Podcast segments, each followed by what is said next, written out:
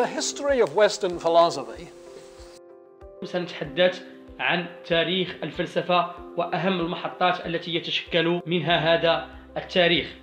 To understand what exactly are the root errors of today's world, why these errors developed, how, how they clashed with and are progressively submerging its good premises.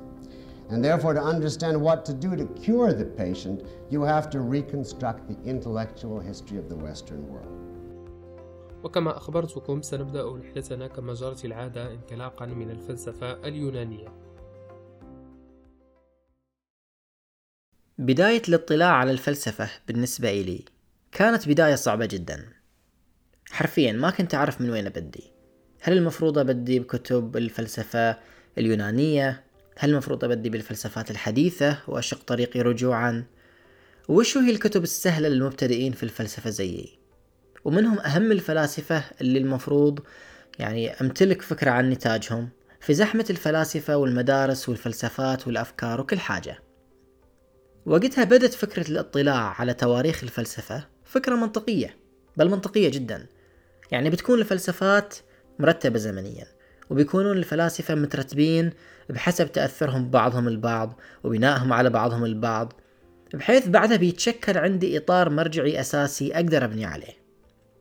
لكن بعد سنين طويلة استوعبت أني قاعد أسأل هذه الأسئلة من منظور مغلوط شوي من منظور يشوه قراءتي للفلسفة قبل حتى ما بديها تواريخ الفلسفة ما بتبني لي الإطار اللي كنت أعتقد أنها بتبنيه بل إنها في الحقيقة بتبني هذا الإطار المزعوم داخل إطار مسبق يحتاج للمساءلة أساسا وهو إطار مفهوم الفلسفة وتاريخيته بحد ذاتهم.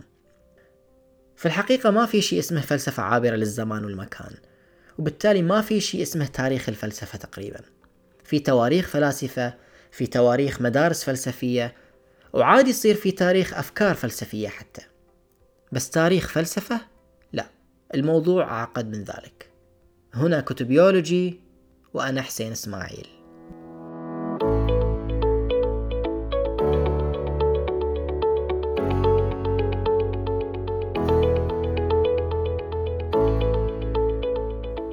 أي مهتم بالفلسفة والتفلسف لا شك وأنه واجه سؤال من وين أبدأ؟ وش الكتب اللي المفروض أبدي بها؟ منهم الفلاسفة اللي لازم أقراهم؟ وش المدارس الفلسفية اللي لازم أعرج عليها؟ والأهم ربما من كل ذلك كيف أكون نفسي معرفيا في الفلسفة؟ أحد الأجوبة لسؤال البدء هو ابدأ بالكتب المدخلية أو كتب المقدمات. مدخل إلى الفلسفة مدخل للمذاهب الوجودية مقدمة قصيرة جدا في الفلسفة القارية خلاصة الفكر الأوروبي مدخل إلى التنوير الأوروبي وغيرها وغيرها من العناوين اللي تحاول أو تزعم أنها تعطي القارئ حجر أساس يقدر من خلاله يدخل في معمعة عالم الفلسفة بخطوات واثقة. okay ما أدري مدخل التنوير الأوروبي كان كان تاريخي نسيت الحين. المهم تطرقت لإشكالية الكتب المدخلية في الحلقة الأخيرة من الموسم الأول لكتبيولوجي وقلت أن هذه الكتب المدخلية ما هي في الحقيقة إلا مخارج من الفلسفة وأن المقبل على الفلسفة بيضيع جهده طالما حط بباله أن هذه الكتب بتهيئه فلسفيا. وما أدري إذا ذكرت أيضا أن الفائدة الأساسية في هذا النوع من الكتب هي ربما في المراجع اللي تحتويها. وأقول ربما لأن أدري أن في كتابات مدخلية ضعيفة معرفيا ومراجعيا. خلاصة الحلقة هذيك أن فكرة كتب المداخل الفلسفية من أساسها مليانة إشكالات واختزالات كفيلة بأنها تعكر طريقة التفلسف ورابط الحلقة موجود بالوصف اللي يبغى يسمعها. لكن في جواب ثاني لسؤال البدء. جواب يبدو للوهلة الأولى أكثر رصانة فلسفيا. ابدأ بتواريخ الفلسفة. يعني وش أحسن من أن يكون عند الفرد منظور واسع يقدر يتبع تاريخ الفلسفة ومحطات انعطافه وأهم شخصياته وثيماته من خلاله؟ واضحة الفكرة.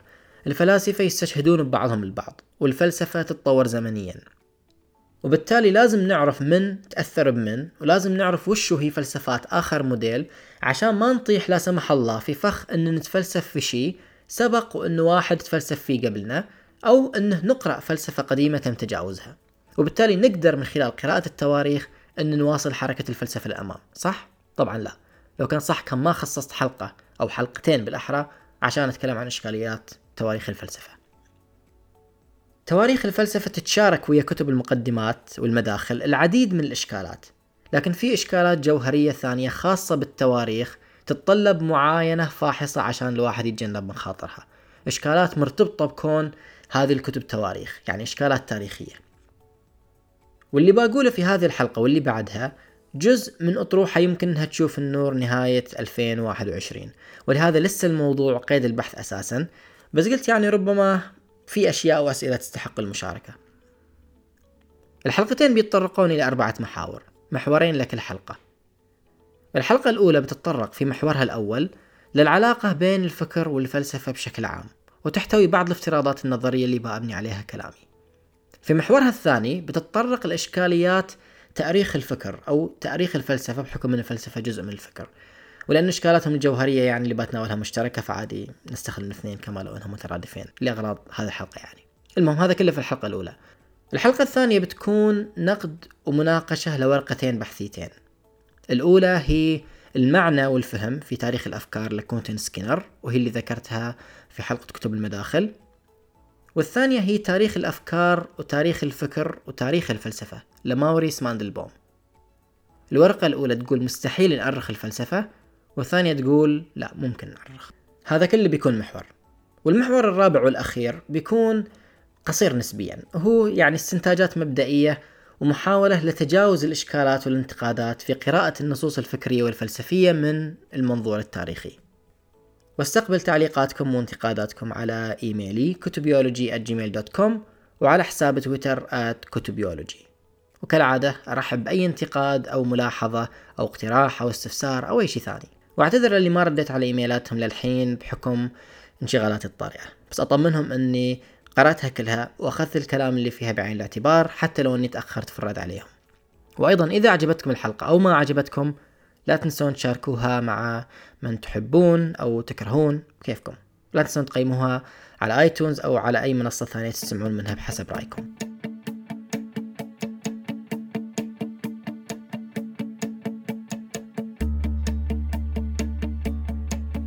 في علاقة ضبابية بين الفكر والفلسفة.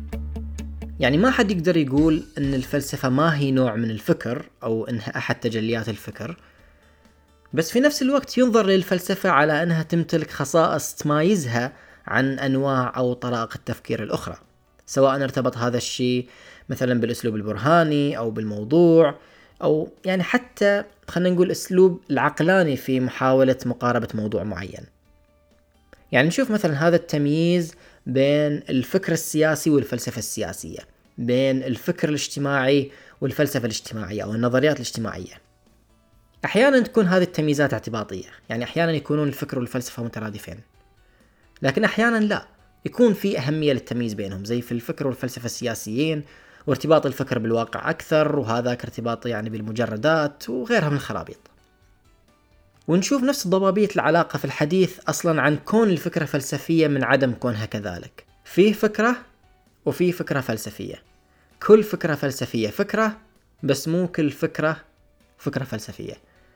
يعني ليش لما نذكر مفردة زي الوجود أو الحرية نحس كأن إحنا قاعدين نتكلم عن موضوع فلسفي بحت بينما لما نتكلم عن العرق أو الجندر نحس إن هذيلا فكرتين مرتبطين بالدراسات الاجتماعية أو الثقافية.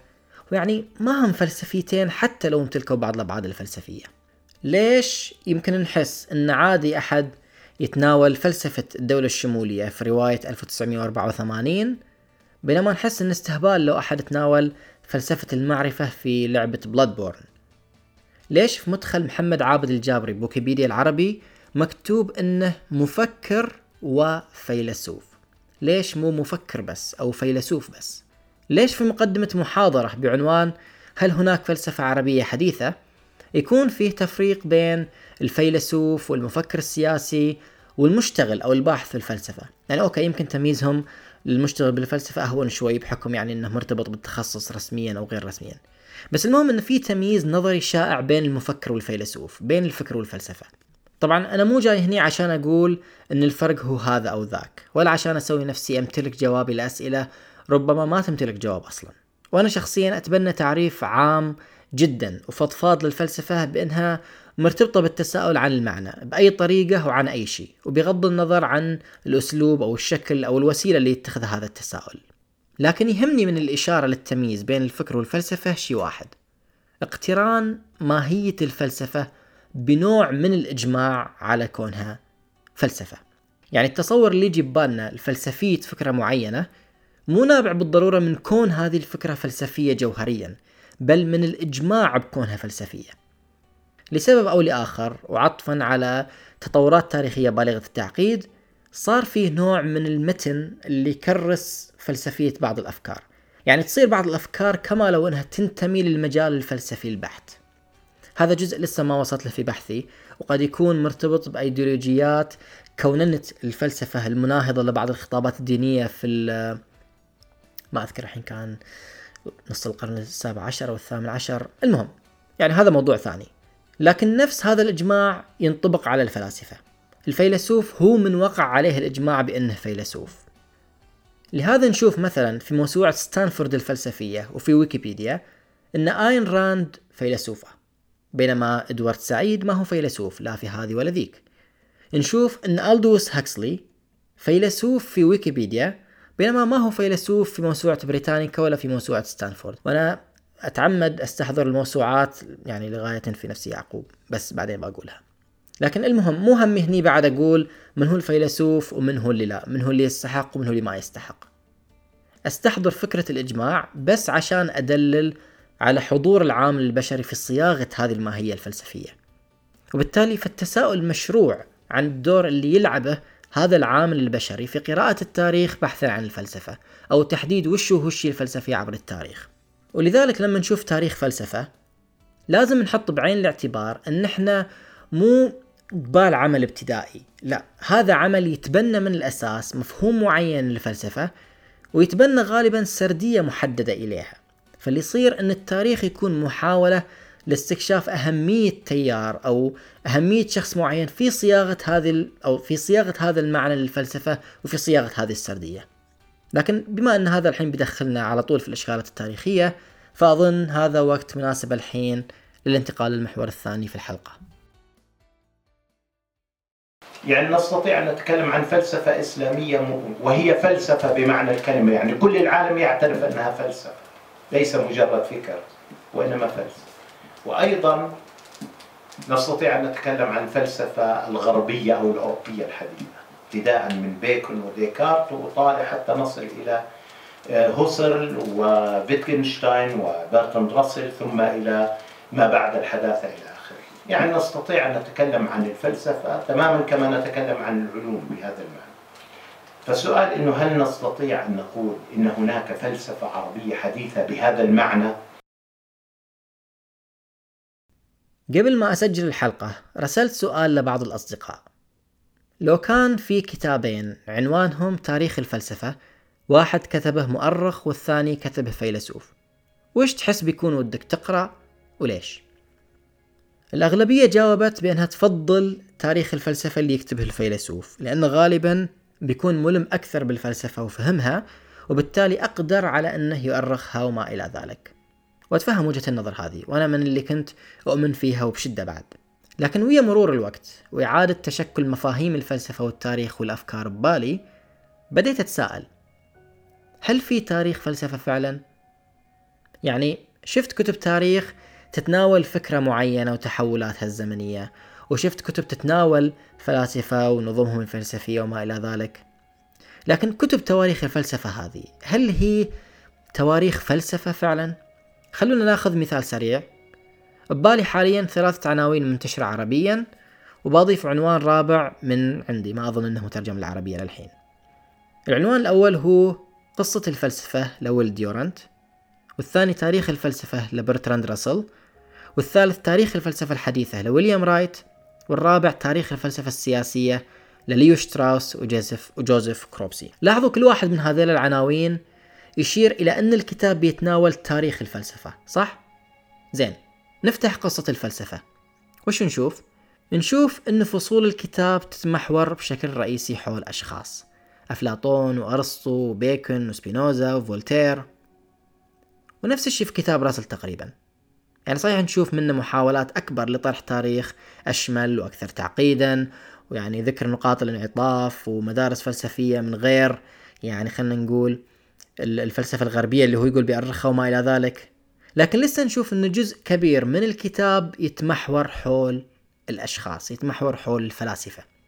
كتاب تاريخ الفلسفة الحديثة نفس الشيء وكتاب تاريخ الفلسفة السياسية نفس الشيء. فالسؤال هني هو وين الإشكال بالضبط؟ وين الإشكال في كون تواريخ الفلسفة متمحورة حول الفلاسفة أو المدارس الفلسفية؟ أحد الأجوبة هو حقيقة أن ما في شيء اسمه فلسفة بدون فاعل متفلسف. ما في شيء اسمه فلسفة ينوجد بشكل مجرد وتالي يجون هذه الفلاسفة يتكلمون عنه. لا. بل خلنا ناخذ خطوة زيادة. ما في شيء اسمه فلسفة بدون وجود أحد يقول أن هذه فلسفة من الأساس.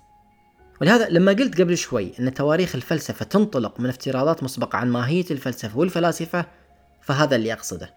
من البداية في تلازم وثيق بين الفلسفة والمتفلسف بحيث أن كتابة تاريخ الفلسفة تشترط تناول الفلسفة.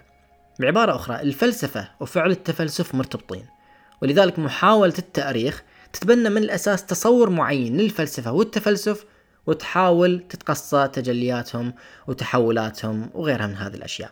وبالتالي افتراض وجود تاريخ للفلسفة زي افتراض إمكانية تاريخ الأدب وتاريخ العلم وتاريخ أي حاجة ثانية يعني بالضرورة افتراض وجود ماهية فلسفية محددة يمكن تتبعها عبر الزمن حتى لو كانت هذه الماهية متغيرة. لكن في نفس الوقت هذه الماهية مرتبطة بفعل التفلسف نفسه. يعني مو قاعدين نأرخ فكرة الفلسفة بحد ذاتها ونأرخ يعني تحولاتها عبر الزمن لا. تواريخ الفلسفة قاعدة تنطلق من التصور المسبق وتتبعه تاريخيا بالمقلوب بحيث تورينا كيف وصلنا لفلسفة يومنا الحالي أو كيف وصلنا يعني للتصور القائم عن الفلسفة. بالمختصر تواريخ الفلسفة تفترض وجود استمرارية تاريخية للفلسفة. وهذا اللي دخلنا في إشكال سؤال تاريخ الفلسفة بقلم المؤرخ وقلم الفيلسوف. طبعا ممكن أن المؤرخ نفسه يكون فيلسوف وتعمدت أني ما أذكر هذه الاحتمالية في سؤالي. لكن السؤال من أساسه كان يحاول يسلط الضوء على قضيتين مختلفين شوي. يمكن الناس تشوف أن الفيلسوف مهتم بالجانب الفكري أو التجريدي للأفكار بحيث أن يعني تاريخه بيكون محاولة إلى فهم هذه الأفكار وفهم هذه الفلسفات ومن ثم يعني وضعها في سياق زمني أو خط سردي وغيرها لكن تاريخ الفلسفة بيد المؤرخ مهما حاول ما يقدر يتملص من مصادره التاريخية في طرحه وإشكالية المصادر التاريخية إشكالية عويصة. خلنا نشوفها من زاوية ثانية بأتفصل فيها أكثر في الجزء الثاني من الحلقة أو يعني في الحلقة الثانية عن الموضوع. في تاريخ الأفكار بشكل عام سواء تعلقت هذه الأفكار بالفلسفة أو الأدب أو الفن أو المجتمع أو الذات أو غيرها نقدر نقول أن عندنا محورين أساسيين.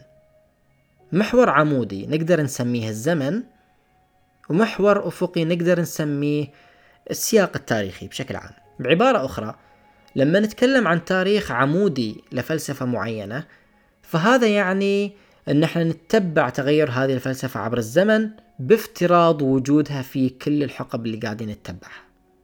يعني زي كتاب تاريخ وجيز للحرية حق شميتز وبرينان.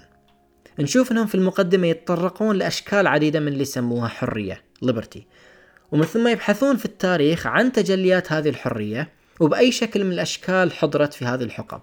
مع الأخذ بعين الاعتبار أن كل الأشكال مثل ما يقولون تشترك في جوهر معين بحيث يتسمون كلهم حرية. هذا قصدي بالتاريخ العمودي. ولعلها أقرب للتواريخ المكتوبة بقلم الفلاسفة لأن يركز على الجانب النظري للمفهوم وتحولاته. فمثلا يمكن يتناول معنى الدولة ومعنى الحرية ومعنى السعادة ونظرية المعرفة وغيرها من المواضيع الفلسفية يتناولها بشكل عام عند فلاسفة مختلف الحقب التاريخية. وبالتالي يكون عندنا تاريخ يعني خلينا نقول وش قالوا هذه الفلاسفة عن هذه المواضيع الفلسفية؟ في المقابل لما نتكلم عن تاريخ أفقي فهذا يعني تناول فلسفة أو فكرة فلسفية بالتركيز على شبكة المعاني اللي كانت قائمة فيها. فلو نقول مثلا بنتكلم عن الحرية في مجتمع أثينا قبل 2000 سنة فهذا يعني ضرورة التطرق إلى المصادر الموجودة اللي تتناول فكرة الحرية سواء بشكل مباشر أو بشكل غير مباشر. مو لازم تكون الحرية وقتها موضوع طرح فكري صريح مو لازم ناخذ مثلا كتب الفلاسفة أفلاطون وأرسطو وغيرهم ونشوف وش قالوا عن الحرية. لا عادي أن المؤرخ يستنبطها ويبحث عنها في غير الأعمال الفلسفية المباشرة في كل ال... يعني خلينا نقول الشواهد اللي وصلت لنا من ذاك الوقت. يعني هذا الشيء مرتبط بالمصادر التاريخية أولا وأخيرا. هي محاولة لإيجاد معنى حاجة ضمن سياقاتها اللي كانت قائمة فيها. وبالتالي في هذا النوع ربما أقرب لتاريخ الفلسفة بقلم المؤرخين اللي يصبون اهتمامهم على الجانب التاريخي للفكر على زي ما قلت على يعني خلينا نقول هذه الشبكة يعني وش كانت تعني الحرية في ذاك الوقت؟ بغض النظر عن كونها فلسفية الحين ولا فلسفية بعدين لا وش كان معنى الحرية في ذاك الوقت؟ أنا من الناس اللي يعتقدون بأن المهم في الفلسفة هو عملية التفلسف نفسها.